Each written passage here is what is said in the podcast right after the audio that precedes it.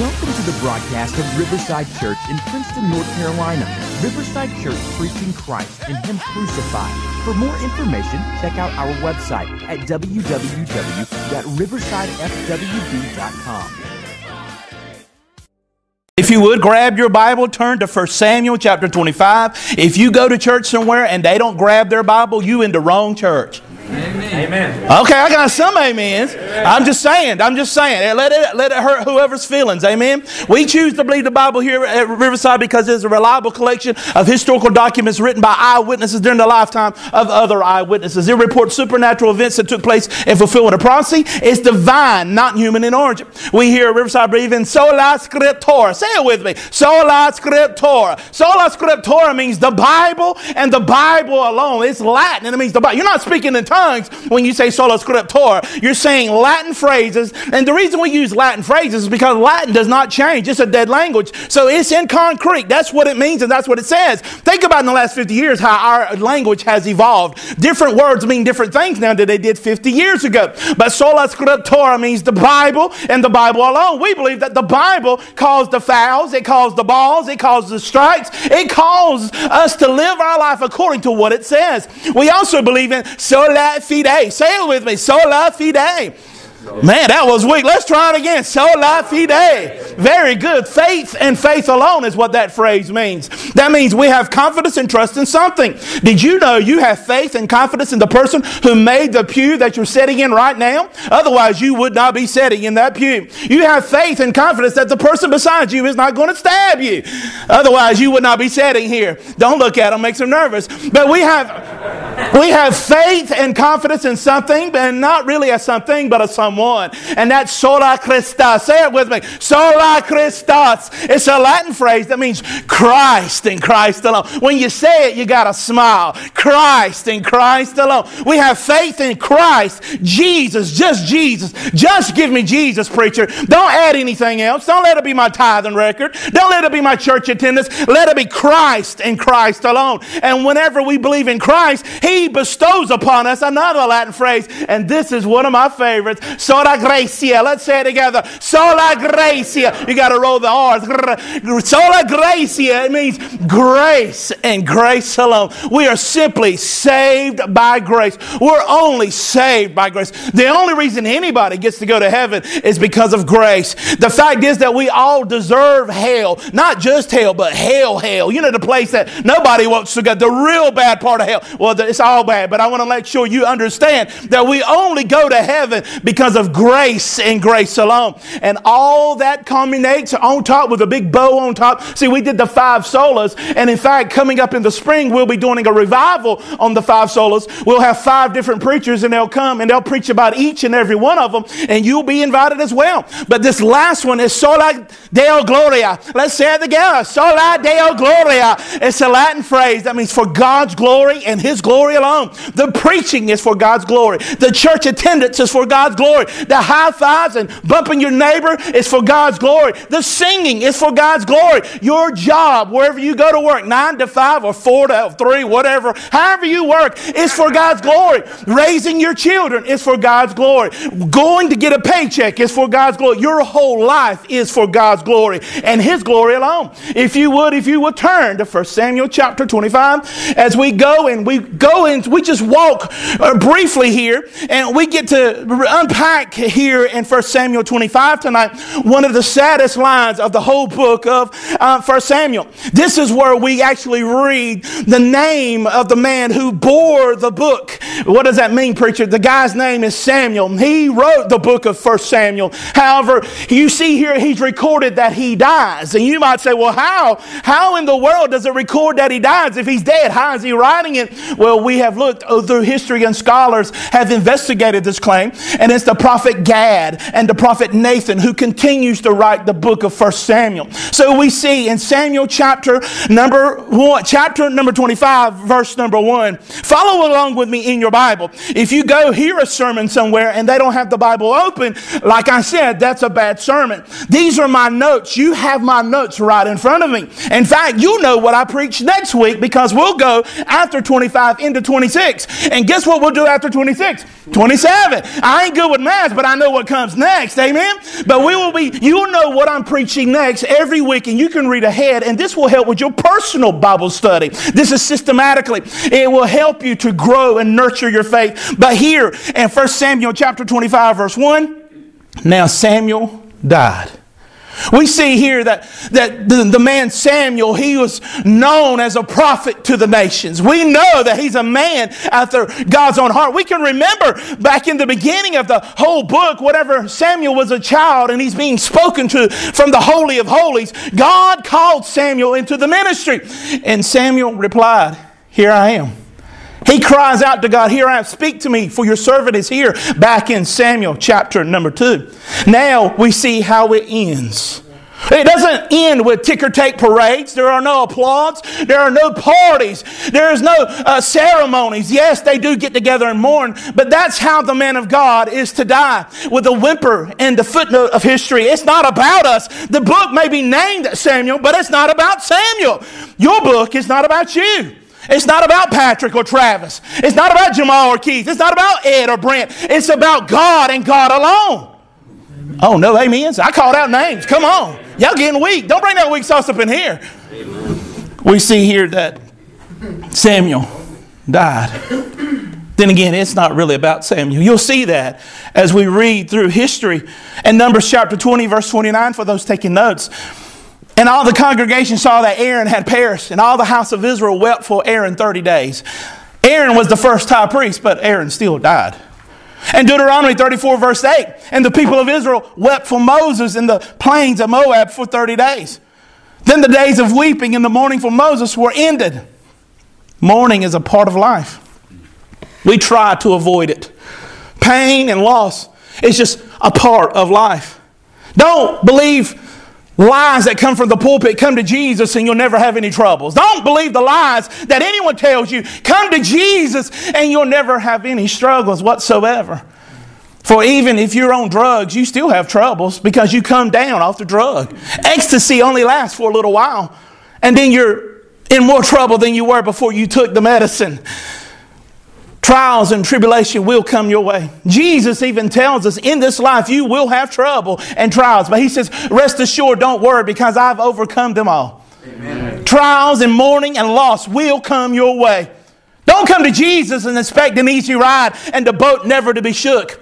Don't come to Jesus and expect sometimes the boat not to sink, but that's okay because he walks on water. Amen. Somebody, come on, preacher. I know, I know, I know. Mourning is a part of life.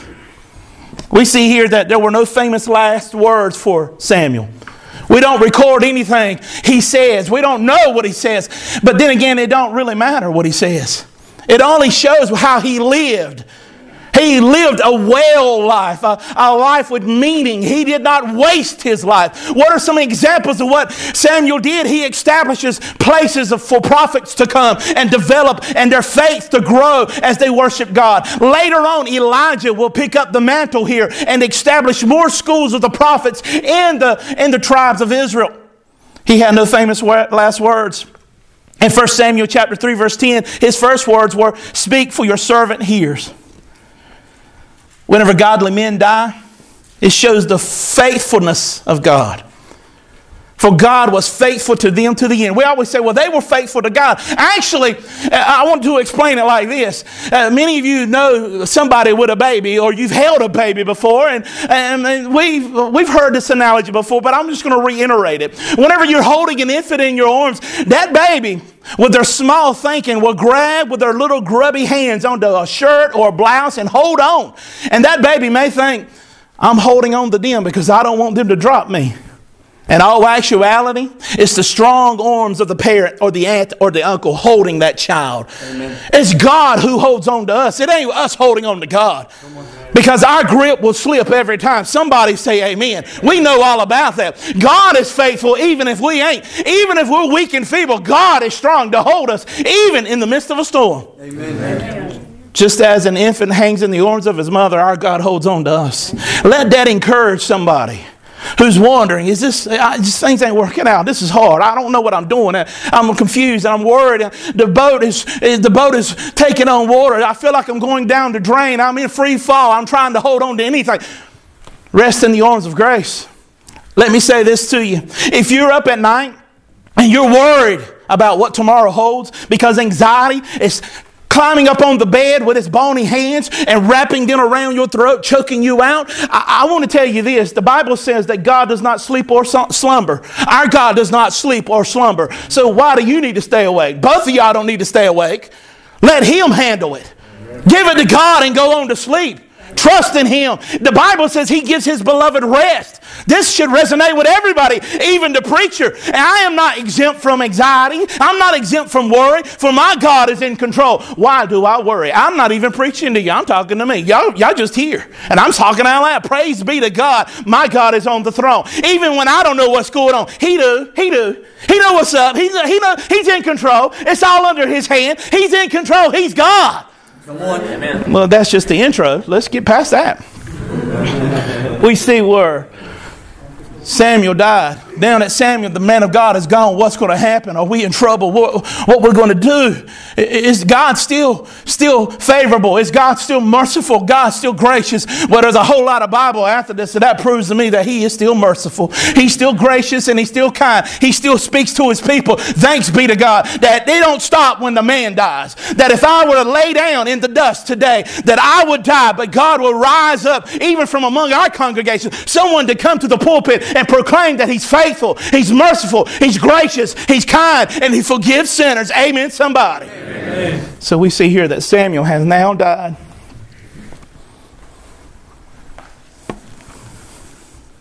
And all of Israel assembled and mourned for him. Did you know it's okay to mourn? Some people will tell you, you got to get over it. They don't tell you how long you can mourn. It doesn't tell you you're only allowed to mourn this long. Some people mourn for years and years. Some people are mourning right now, and you're still here, you're mourning. You're mourning somebody you loved, and they're gone, and you just have not gotten over it. I understand. The Bible talks about it explicitly. There are people who mourn. It talks about flesh and bone. It talks about reality. These are not fairy tales. When you read the Bible, you see people's flaws and all. The people mourn that Samuel is gone. It's kind of a good thing that they mourn. They should not have celebrated that he was gone because if they celebrated, they were glad he was gone. Then that means they were in opposition to his life and what he lived and his testimony. But they mourned that he's gone. And they buried, buried him in his house at Ramah.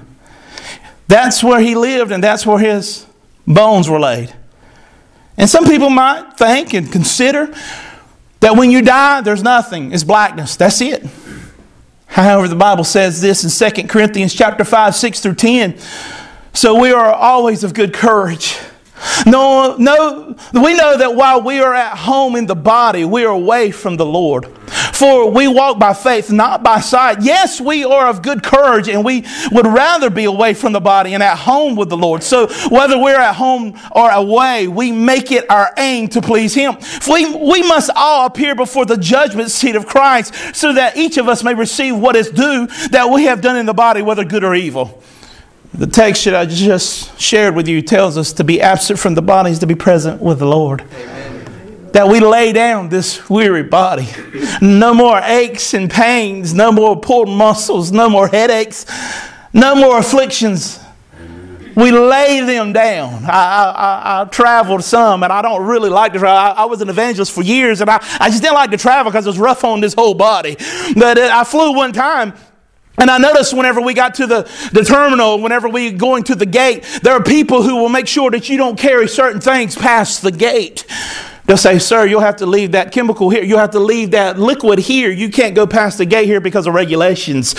So they would lay down shampoo, mousse, all kinds. You can only have so much that you could bring on the other side of that gate when you were flying. The same thing is whenever you pass into eternity.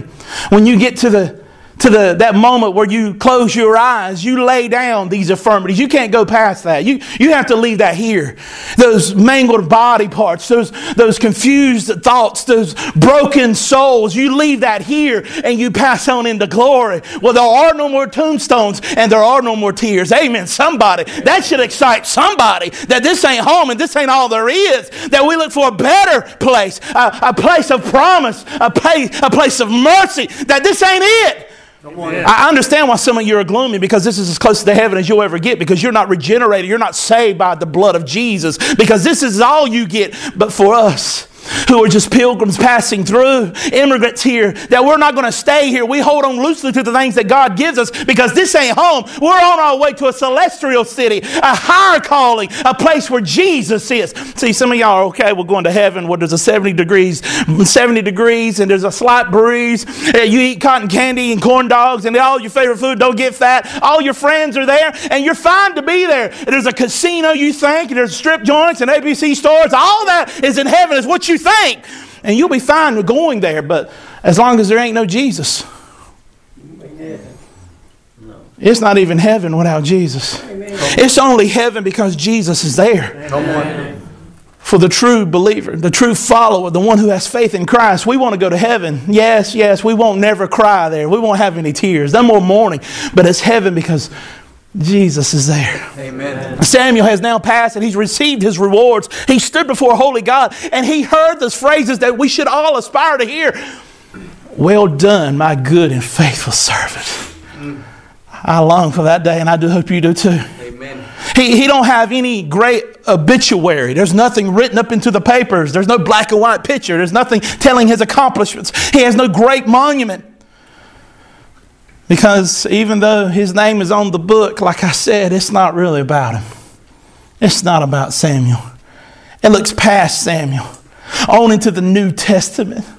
Whenever we read about the evangelists, Matthew, Mark, Luke, and John, whenever they talk about Jesus coming to redeem sinners like you and me, this book is not about David.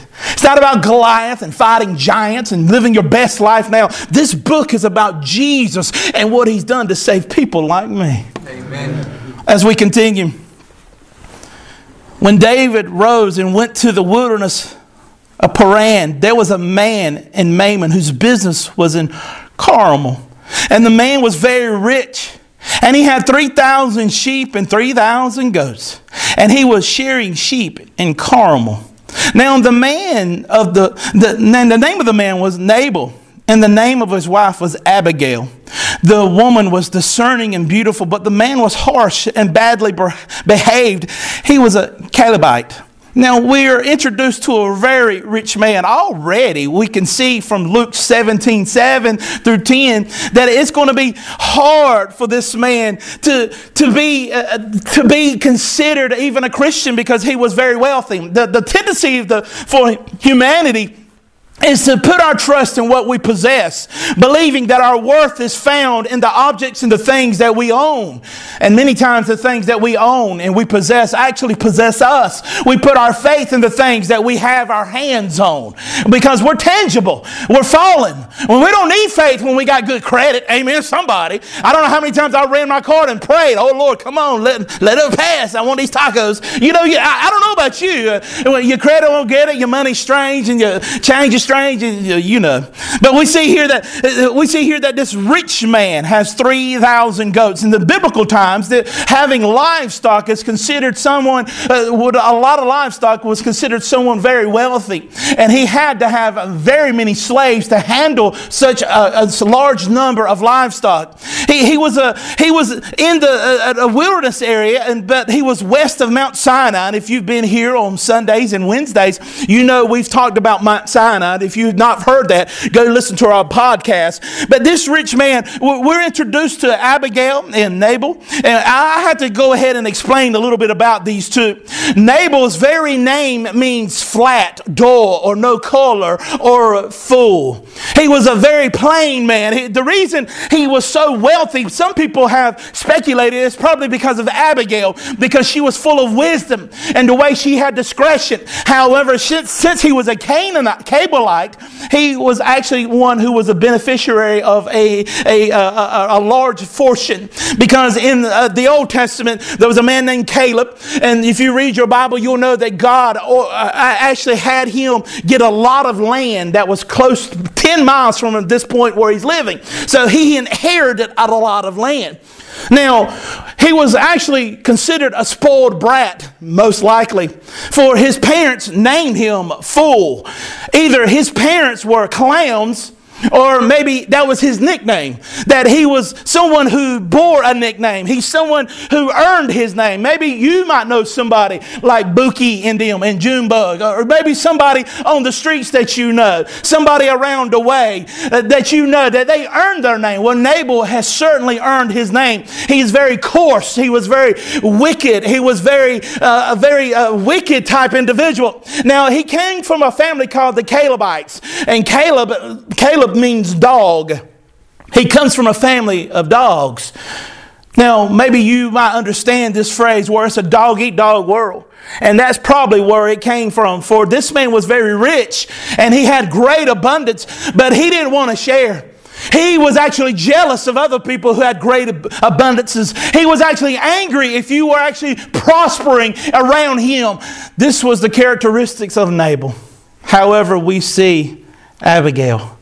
Abigail being his wife, this was probably an arranged marriage because I don't see her wanting to go after a guy like this. She wasn't, in, she wasn't in, in, enticed by his money. She was not enticed by his character, obviously, because in this text, this is actually one of my favorite stories where Abigail will t- basically save Nabal's life because of a, a wrathful David. But as we examine here, we'll actually see where his name is actually used in Psalms 14.1. The fool says in his heart, there is no God. They are corrupt and do abominable deeds. There is none who do good. However, Abigail's name means one who causes joy. Abigail was understanding and a beautiful person. Actually, in the text here, it actually says she was discerning and beautiful in verse number three. But that doesn't necessarily mean her outward appearance. That could be also her character, the way she carried herself. Uh, we actually see that Nabal's description wasn't about his looks here in this verse. So Abigail was probably, might, maybe a drop dead gorgeous woman. However, her discernment and her wisdom put her in a class way above Nabal. If you would say Nabal married up, he actually did. As we see in this text here, that Nabal was a fool. He was very coarse, badly behaved in verse number three. And he was a Calebite that was put there so you could understand what kind of family he comes from. That they have more money than they have class more money than they have integrity, more money than they have conscience. So we see in verse number four David heard in the wilderness that Nabal was shearing his sheep. Now, you might need to understand a little, a little background that whenever there was a sheep shearing, it's basically a big old party. Because in this time, they were nomadic, and if they actually settled down, they would be a ranch. And you had to shear all these sheep. And when you did, you would bring all your sheep and your livestock to a certain place in the wilderness, and you would shear all the sheep. Uh, to help us understand what that means, it's basically payday. Have you ever had payday and you're on your way home? Hey, I'm to treat myself. I'm to go get me a blizzard. Or you get you something. But you just, it's just payday. Well, this is the equivalent of payday. Whenever he would gather all his servants and they would come together for a sheep shearing, they would slaughter the animals and have a huge feast. They would shear the sheep and actually have trades and sell the fleeces to make money using livestock as currency. This was the epitome epitome of payday. However, you must understand with 3,000 sheep in a territory, there are also raiders, there are also thieves, there are also war bands, there are also pirates who will poach the flock. And how do you suppose, suppose that Nabal kept his flock safe? Well, I'm glad you said David. David and his merry men were about 600 in number, and they made sure that the, the, the flocks of Nabal were safe. They were like a wall unto them. They protected them and watched over them. They wanted nothing out of it. They wanted they had nothing into it, but there was security. Now, at this point, you will say, well, why does David even take it upon himself to ride into town and ask for anything? Well, this was common. for anybody who was much as industrious as Nabal to be someone who had so much livestock and had so much invested in his animals to pay those who looked over his livestock, who kept them safe, to cause them not to lose anything. So David was not assuming anything. He was coming to get what was rightfully his. We see, so David sent five, ten, young, ten young men in verse number five. And David said to the young men, Go up to Carmel and go to Nabal and greet him in my name. You'll notice in verse number five that he sent ten young men. Now, he was expecting a bountiful gift because what David did, his men would just watch over the shepherds in the air, watch over the flock. They were putting their time and effort, using their talents and their treasure there to watch over them. And David figures, hey, well, I figured that the man is so bountiful and rich that he will be willing and gracious and kind because God has given him so much to spread the wealth and help us. There are 600 men in his platoon, basically. 600 men that are under the watch of David. So David would love to see where his benefits and his investments are now having a return. So we see that he sent 10 young men. Go up to Carmel and go to Nabal and greet him by name. And thus you shall greet him. Peace be to you and peace be to your house. Notice how he greets them. He greets them kindness and peace to you and your household, and peace to all that you have.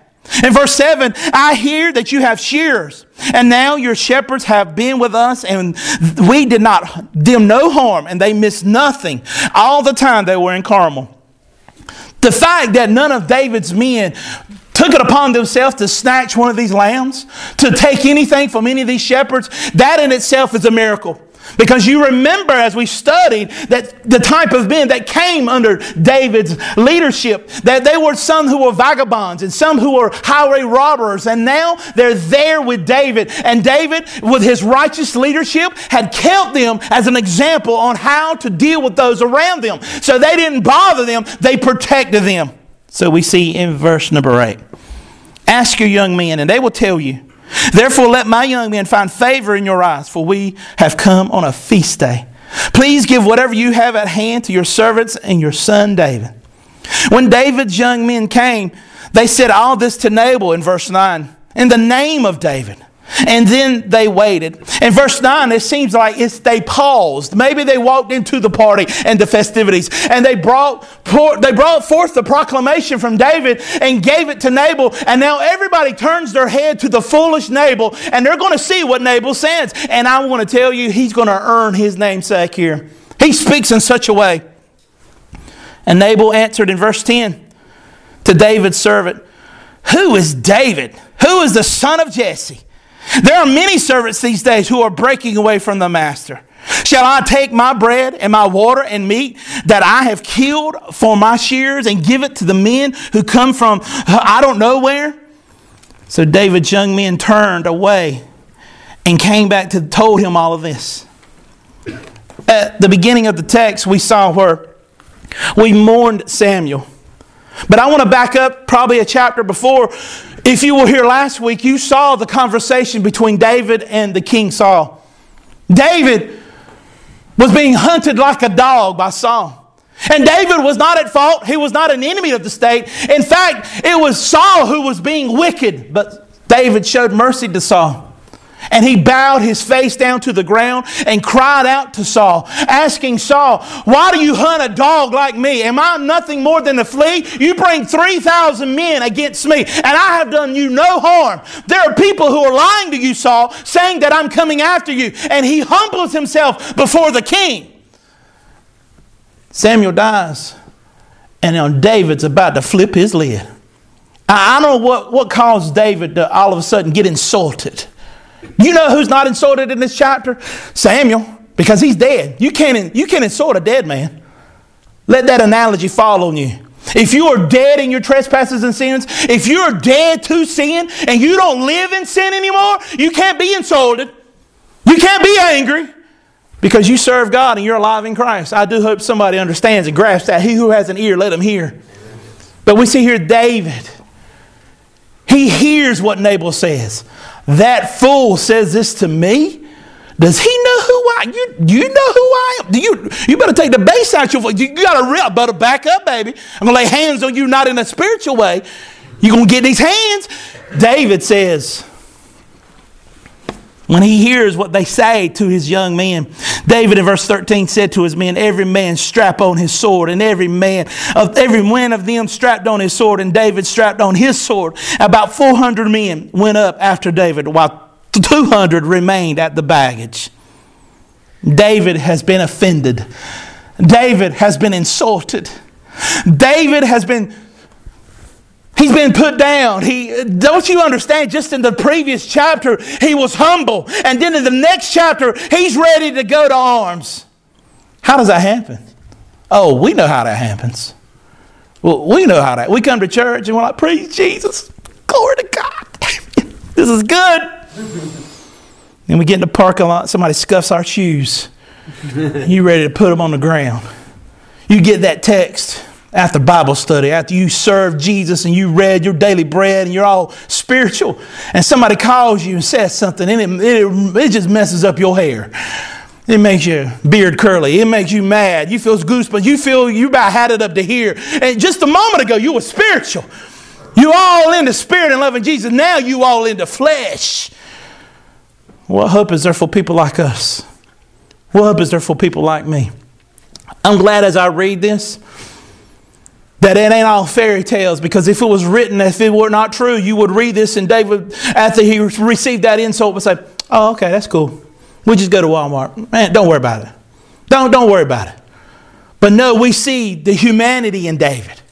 We see him getting angry, and he see him telling his boys to mount up. We're about to go get ours. I don't know about you, but I can relate to that. Amen. I get it. Maybe that's why the Psalms resonate with me. When David cries out, Why are you cast down on my soul? Why is your heart broken within you? Trust in the Lord. Maybe that's why it resonates with me because David was flesh and bone and it helps somebody like me because I'm still flesh and bone. Maybe that's why Paul, whenever he writes Romans chapter 7, he said, Oh, wretched man that I am, what hope is there for me? Why I, I, I struggle in the flesh. I'm, I'm angry. I get mad. I have good days and bad days. What hope is there for me? And then he answers his own question. He says, Jesus Christ. As we read the text, we read our Bible, we see hero after hero rise up and they turn out not to be heroes. We see warts and all, but there's one that's distinguished above them all. One who does not slip, one who does not fall, one who does not say a slight of a word, one who does not look at anybody sideways or get angry and cause himself to sin. There's only one in the whole category all by himself, and that's Jesus. Amen. So we see here and we learn here that David is not the hero of this book. It's Jesus. So David straps on his belt, he straps on around his belt his sword. He, he goes and he's ready to bring down fire on Nabal. Now, I want you to understand that David is he's a redhead. He's hot tempered. That's just that's just how they do, Will. That's how they do. And, and Randy, that's what that's what they do. Just hot tempered. They're ready to go. They're popping off. And that's how they, the Bible says that he was ruddy and red haired and he was fair. So that's in his blood. It was natural how he was. So he's naturally carnal. He's naturally and here he's been set off. In the New Testament, we read of two brothers called the son of Zebedee. They're also called the sons of thunder. That means they were bold and brash and loud. Y'all don't know nobody like that. But they get, they're loud and they'll call down thunder. And at one point, they actually go to a, a, a, a town and they're preaching to the people. And, and they, they, they, they say Jesus can't come in here because he's on his way to Jerusalem. We want him to stay here. Just keep on rolling, kick rocks. And they turn to Jesus and say, Jesus, should we call fire down from heaven to consume and level the town. And Jesus corrects them. There will always be sons of Zebedee in every generation. It just so happens that David is a son of Zebedee. It's just a nickname. It means a son of noise, a son of thunder. He's loud and brash, and he's ready to go. I don't know if that describes you. That you pop off in a moment. Something just sets you off. Good news. Welcome to the family. Welcome to the family. There are, people here that are broken. There are people here that are sinners, people who are addicts. There's people who are closet addicts. There's people here who go through depression, heartbreak. There's people here who are mourning. Welcome to the family. We're not the heroes. We're broken. And there's only one who's not. There's only one who was dead and now is alive. There's one who reigns forever, and He's the one we lift up. Well, He's the one we exalt. We're not here to hold hands and sing kumbaya and think about how we can better ourselves. We're here to lift up with our hands the name of Jesus and aspire to live for Him and exalt Him and lift Him up above all names, even our own. David's not thinking about God here at this point. He's thinking about getting his. He's thinking about getting his name cleared. He's thinking about all the disrespect that he's been shown. He's thinking about the disrespect he's getting on his name. And now he's going to make sure everybody's clear and understands. But, verse 14, one of the young men told Abigail, Nabal's wife, Behold, David has sent messengers out of the wilderness to greet our master, and he railed at him. Yet the men were very good to us, is what this servant says, and we suffered no harm. And we did not miss anything when they were to- when we were in the fields as long as we went with them. And they were a wall to us both day and night. And while we were with them, they were keeping the sheep. Now, therefore, know this and consider what you should do. For harm is determined against our master and against his house. And he is such a worthless man that one cannot speak to him. Everybody knew that Nabal was a worthless man. Everybody considered and knew what kind of man Nabal was. So they go to Abigail. The Bible talks about a virtuous woman. Talks about it, and actually talks about it in Proverbs 31, a virtuous woman who could find her. That a blessing upon Nabal was not just his wealth, but his wife Abigail. Many times our blessings are not found in our pockets. It could be who our friends are. It could be, uh, it could be the influences we have. It could be what church we go to. It's definitely a blessing. Uh, behind who you marry, it should be what church you go to should be most important who your pastor is, who prays for you. Do the people around you kick dirt on you when you're down and try to bury you, or do they try to pray you back to life? That's the question. Do your friends pull you away from Jesus or push you closer to Jesus? That's a real friend. Abigail is a blessing from God to Nabal, and Nabal don't even see it. Nabal don't even consider it. He wants to count the bottom dollar. He wants to get drunk and live off the fat of his flock. But he don't even consider Abigail a blessing from God. So he probably used her as a side piece or an item or something that he owned. David tells his boys to strap on the sword. They're getting ready to roll into town. This servant gets to Abigail. And verse 18, and Abigail made haste and took 200 loaves and two skins of wine, five sheep already prepared, and five seahs. We see of, of parched grain and a hundred clusters of raisins and 200 cakes of figs and laid them on donkeys. You might say that's a lot of stuff, or you might consider it not much. It was a great insult to David. And, if she goes overkill, even better. And if you consider not enough, I understand. Truly, it's not enough for this kind of insult. But she's going to try to do restitution. And she's going to try to use wisdom. In verse 19, and she said to her young man, Go on before me, behold, I come after you. But she did not tell her husband Nabal. And she rode on the donkey and came under the cover of the mountain. Behold, David and his men came under, came down toward her, and she met him. In verse 21, and David said, Surely in vain have I guarded all this fellow has in the wilderness, so that nothing was missed of all that belonged to him. And he has returned me evil for good. So God do so to the enemies of David more so, if by morning I leave so much one male alive who belonged to him. You notice here David is saying, I'm going to help God. God needs a little bit of help. God needs help. He needs me to pick up the sword and fight his battles for him. I want you to understand what David's saying here. He's so mad that he's in the heat of the moment. It's a good thing there's a good ride to get to where Nabal is because David probably would have killed Nabal where he stood whenever he was rejected the first time. But that's the providence of God. We must understand in this story. This story is not really about Abigail. It's not about David. It's not about Nabal. It's really about God and His mercy and His grace kept a distance between David and Nabal. There's been times where you had wanted to sin, but God kept you from sinning. No, I don't think you caught what I said. I know some of y'all getting sleepy as we get to 7.30. That's the threshold. Some of y'all get a little wobbly. Uh, pinch the person beside you if you hear them snoring. But, uh, but we'll get there. We only got 30 more minutes. But I want to tell you that God will not leave you to your sin. He will not allow you to sin. You said, okay, preacher, last time you said he'll turn us over to your sins. Yeah, I did say that, but we'll get there. We're not as bad as we could be, only because of God. Amen. You didn't hear me. We're not as bad as we could be because of God. If he took his hands off us, where would we be? We talk about Hitler and how wicked he was, and Stalin and Karl Marx, and we talk about how wicked they are. We talk about the Ying Dynasty, and we talk about history. We talk about the atrocities of the communist regime, the Bolsheviks. We talk about all those in Russia and how atheism has killed millions upon millions of people because of unadulterated evil. And we think they're the exceptions, but they're not. They're not exceptions. We're all just as evil as Hitler. And if God were to take his hands off us, we will make Hitler like a schoolboy. We look at Charles Manson and Jeffrey Dahmer, serial killers. We look at them and say, they're wicked, they're bad. If God were to just take his hand off of you, you would rock this world and burn it down. But he restrains you in his grace. Even if you're not even his tonight, he still restrains you because you're not as wicked as you could be. And it's only because of the grace of God. Come on. The truth is, you would have already killed you if you could, and you would have. But his hand is on you, and he keeps you, and he holds you. Amen. Like I said, not a sparrow falls from the sky without his permission. He holds the keys of death, hell, and the grave in his hand. He opens the door to the afterlife. He decides who lives and who dies. He is God and he reigns. And you're here today because he sees fit that you're here and he's God. Amen.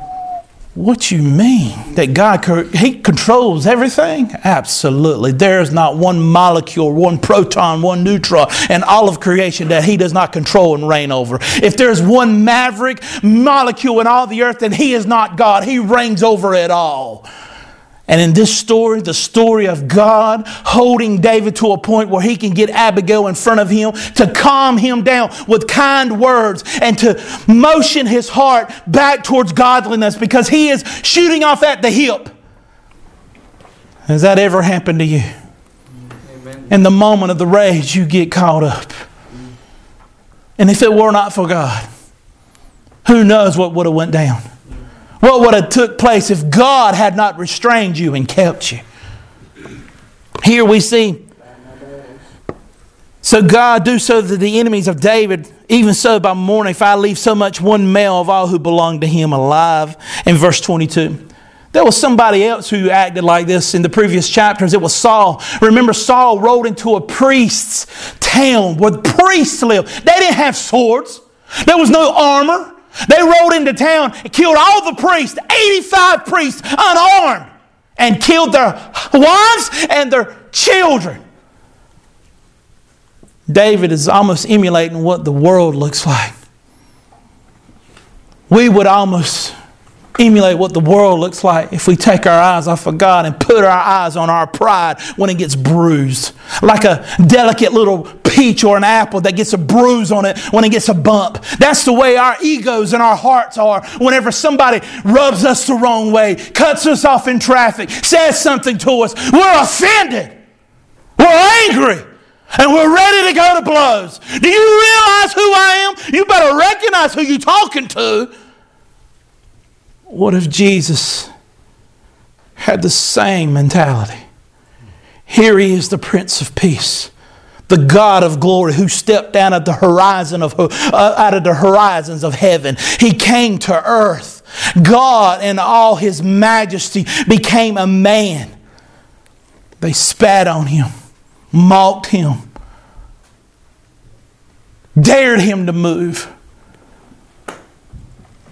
They insulted him. They used more than hurtful words. Today in our society, if you use words and it hurts our feelings, that's the ultimate sin. But they beat Jesus, drug him through the street, placed him on the cross. Talk about offensive. They stripped him nude because that's how you crucify somebody. You don't give them any dignity. You expose them before the public. Jesus hung humiliated. And he did not deserve any of it. Amen. What would you do in that situation? Have you ever been the fall guy for something you didn't even do and you wanted to defend yourself? Here Jesus is in the same predicament. But what does he do? Does he defend himself? No, he hangs there on the cross and what does he do? Listen closely to what he does. He prays for his enemies. He prays for his enemies. The least you can do is shake your enemy's hand. If Jesus is willing to die for his enemies, the least you can do is acknowledge them and speak kindly to them.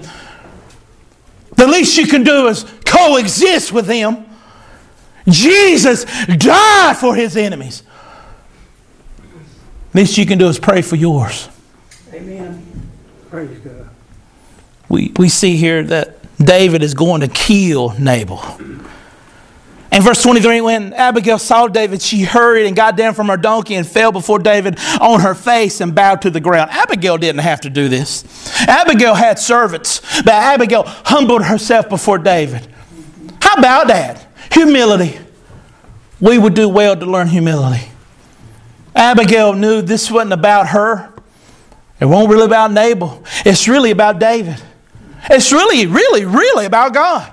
God used Abigail as an instrument to keep David from sinning. Thanks be to our God who'll do anything to save his people. He's already given his son. He will not spare anything else to keep you and hold you if you belong to him. Thanks be to God. He won't even keep cancer from you. What you mean? I don't, I don't want cancer. He won't even keep debt from you.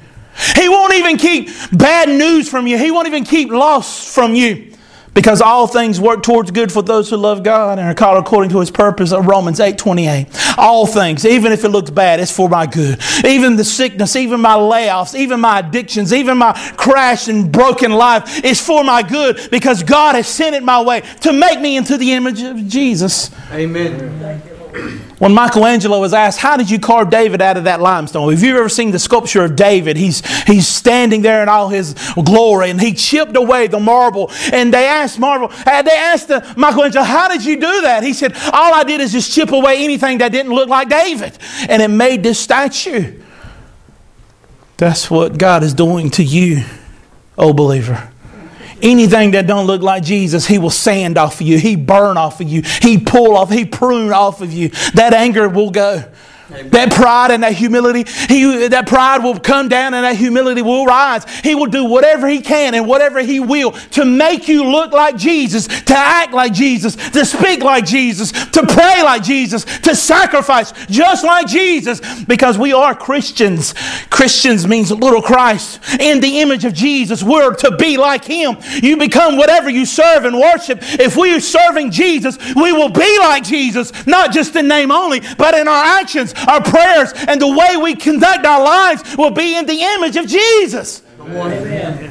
Come on. If you serve a political figure, you will be you a political figure. If you serve a small God, you will be deaf, dumb, and blind, just like in false idol. You will be whatever you worship.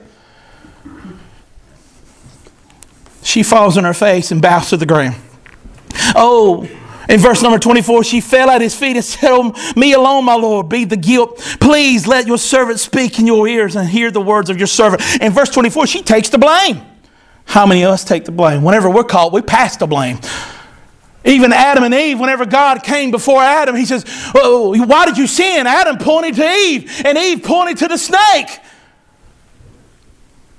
How quick are we to pass the blame?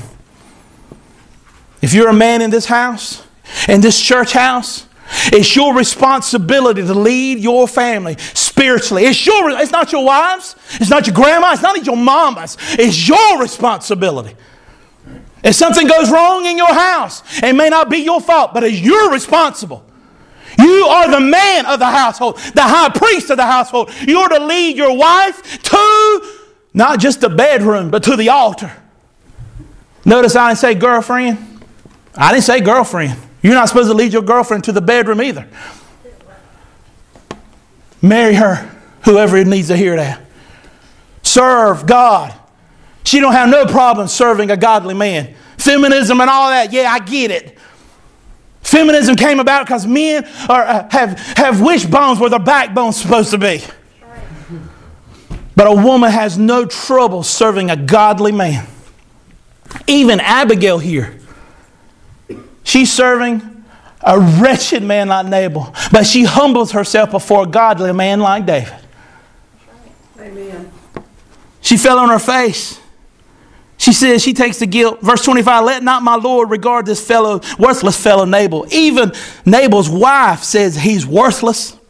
For his name is so is he, Nabal in his name, and folly is with him, with him, within him. But I, your servant, did not see the young men of my Lord whom you sent. Now then, my Lord, as the Lord lives and as your soul lives, because the Lord has restrained you from blood guilt and from saving with you your own hand. Now then, let your enemies and those who seek to do evil to my Lord be as Nabal. And now let this present that is in that your servant has brought to my Lord be given to the young men who follow my Lord. Please forgive the trespass of your servant, for the Lord will certainly make my Lord a sure house, because my Lord is fighting the battles of the Lord, and evil shall not be found in you so long as you live.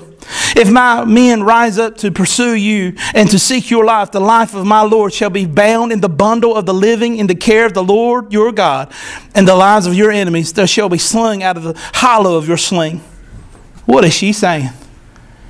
She said, I know you'll be king. I see your life and how God has called you to that position. But don't do this great sin. God put Abigail there to keep David from sinning. Thanks be to God for all the obstacles that God puts in our lives to keep us from sinning. Whether it be this preacher, whether it be your friends, whether it be somebody that's even your enemy. No matter what, God will keep His, God will preserve His. And in verses 32 to 35, David acknowledged that God kept him from sinning. In Psalms 19 through 13, David writes, Keep back your servant from among the presumptuous sins. Let them not have dominion over me. Then I shall be blameless and innocent of such great transgressions. David again writes in Psalms 141, verse 9 Keep me from the trap that they have laid for me, from the snares of evildoers. And 1 Corinthians, Paul writes us in chapter 10, 13 to 14 No temptation has overtaken you that is not common to man. God is faithful, He will not let you be tempted beyond your ability. But with the temptation, He will also provide a way of escape that you may be able to endure it. Therefore, my beloved, flee from idols. It's good that God turns people away from their sins. Amen. When my heart wants to sin, my God keeps me from sinning. Thanks be to God.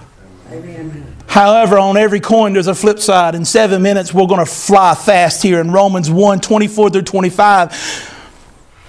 Paul writes to the church in Rome that God will turn you over to your sin. If you consistently sin and try to get past all the roadblocks that God puts in front of you, He will let you have your sins. That means He turns you over and says, You want that? Go for it. Romans 1 24 through 25. Therefore, God gave them up to the lusts of their hearts, to impurity, to the dishonoring of their bodies among themselves, because they exchanged the truth of God for a lie and worship and served the Creator, the creature rather than the Creator, who is blessed forever. In Romans 1 28 through 32. And since they did not see fit to acknowledge God, God gave them up to a debased mind so that they will do what they ought not to be done.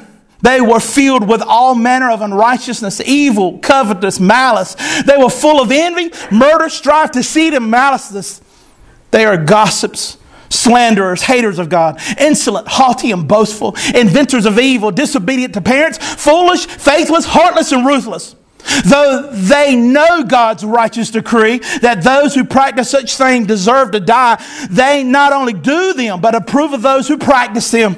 Romans 2 4 says, do you presume on the riches and kindness and forbearance and the patience of God, not knowing that His kindness leads to repentance? What does that last part mean? The fact that God loves you, He calls you to repentance. He sends people in your life to call you on your sins, to pinpoint your sins, to put their fingers on your heart and say, Here, here is sin. Repent of that sin. That's God's kindness towards you. If God is hardened toward you and angry toward you, and if He hated you, yes, did you know God hates people? It's in the book of Psalm 17 11. He hates the workers of iniquity. If He allows you to keep on sinning, it's because He hates you.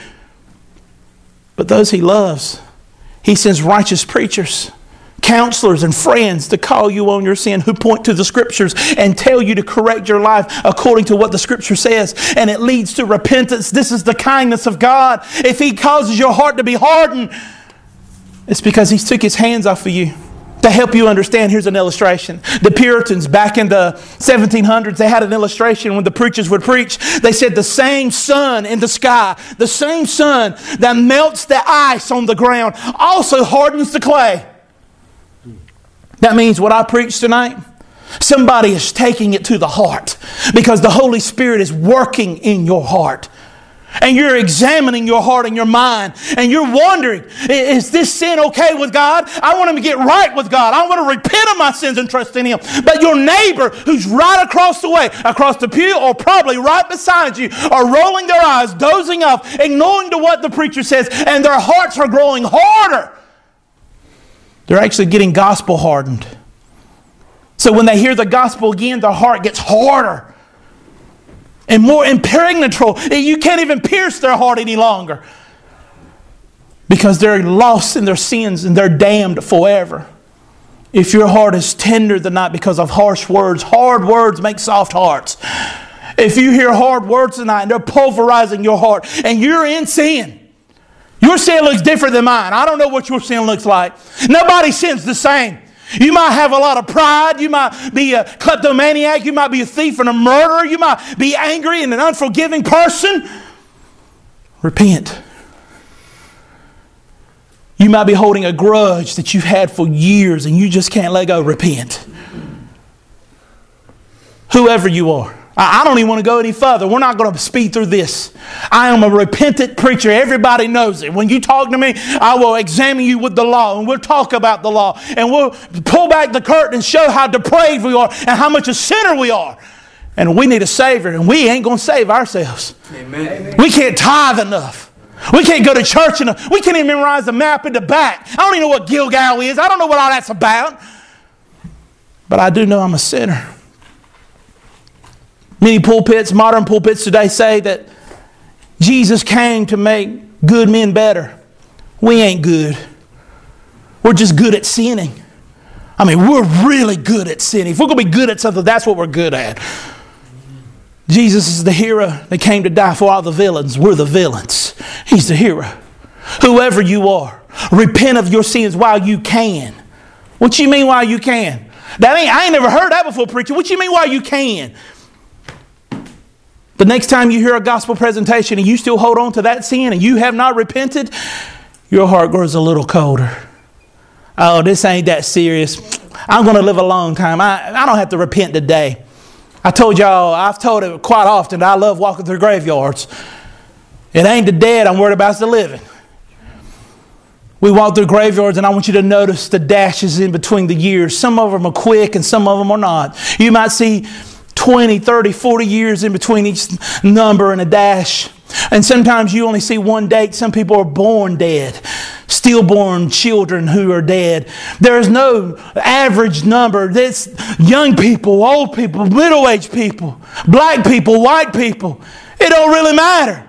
You're not promised 10 minutes, 10 months, 10 years. You're not promised your next breath. We're talking about eternity here. And I'm not in a rush. When there's a surgery taking place at the hospital, the surgeon doesn't rush to cut arteries, to cut out whatever it is. He takes his time with a scalpel. And we, I know it's about to be 8 o'clock, but we're in no rush because we're talking about eternity.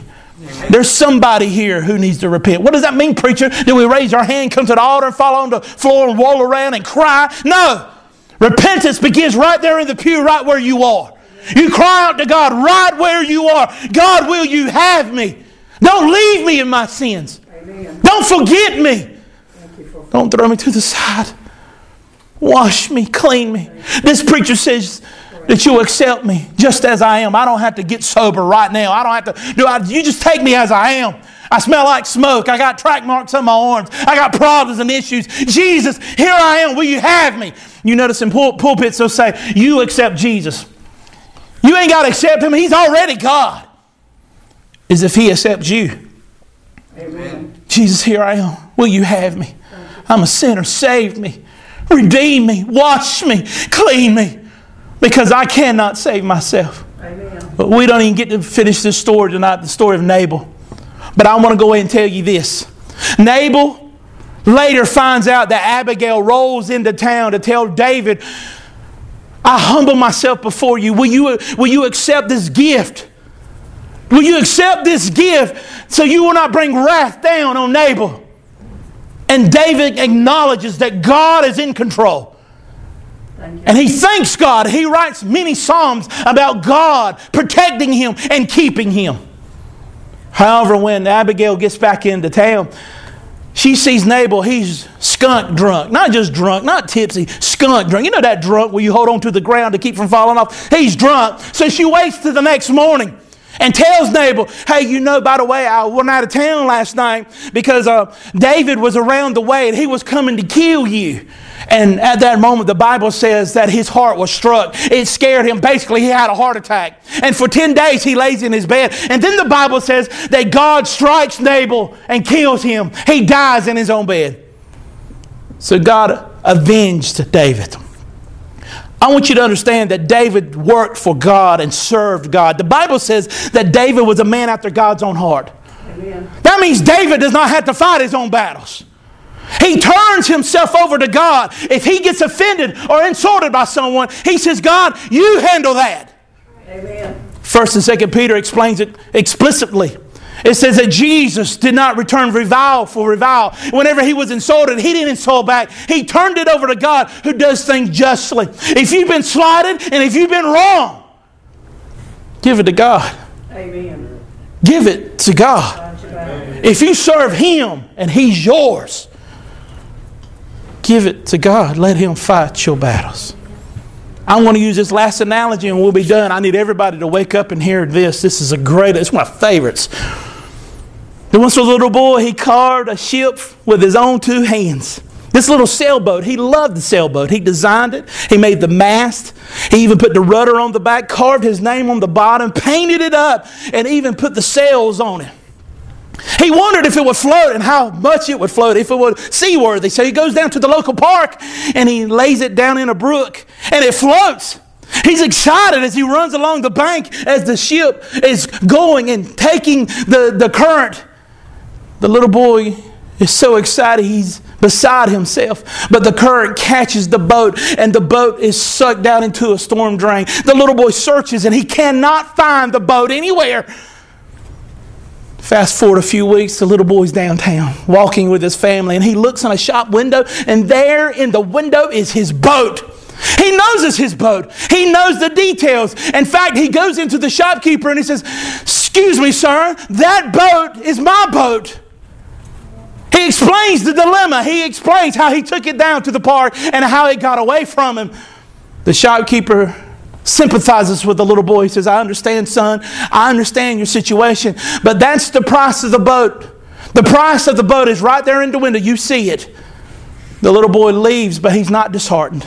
He goes home and he earns the money by working in neighbors' yards, trimming the hedges, cleaning gutters, mowing the grass, doing all he can. And he finally comes back with wads of money and quarters and coins. He lays them on the counter and pushes it across the counter to the shopkeeper. The shopkeeper unfolds every bill, counts every penny, every dime, turns and hands the boat to the little boy. The little boy holds the boat, turns it over, sees his initials. He holds the boat in his arm and he says, I made you. I lost you. I found you. And I bought you back. Amen. Amen. Thank you, Lord. Do you understand what I'm saying? Amen. He made you. Amen. You got away from him. He found you. Amen. And he bought you back. Thank you, Lord. He said one last thing. as He holds the boat, you're double mine. Amen. You're double His. I felt that. Y'all feel that? Amen. That ain't the Holy Ghost. That's just feeling good. That He doubles. You're double His. You're His. Let us bow our heads and pray. Father, thank you tonight as we've gathered here in the shadow of the steeple here at the river that we've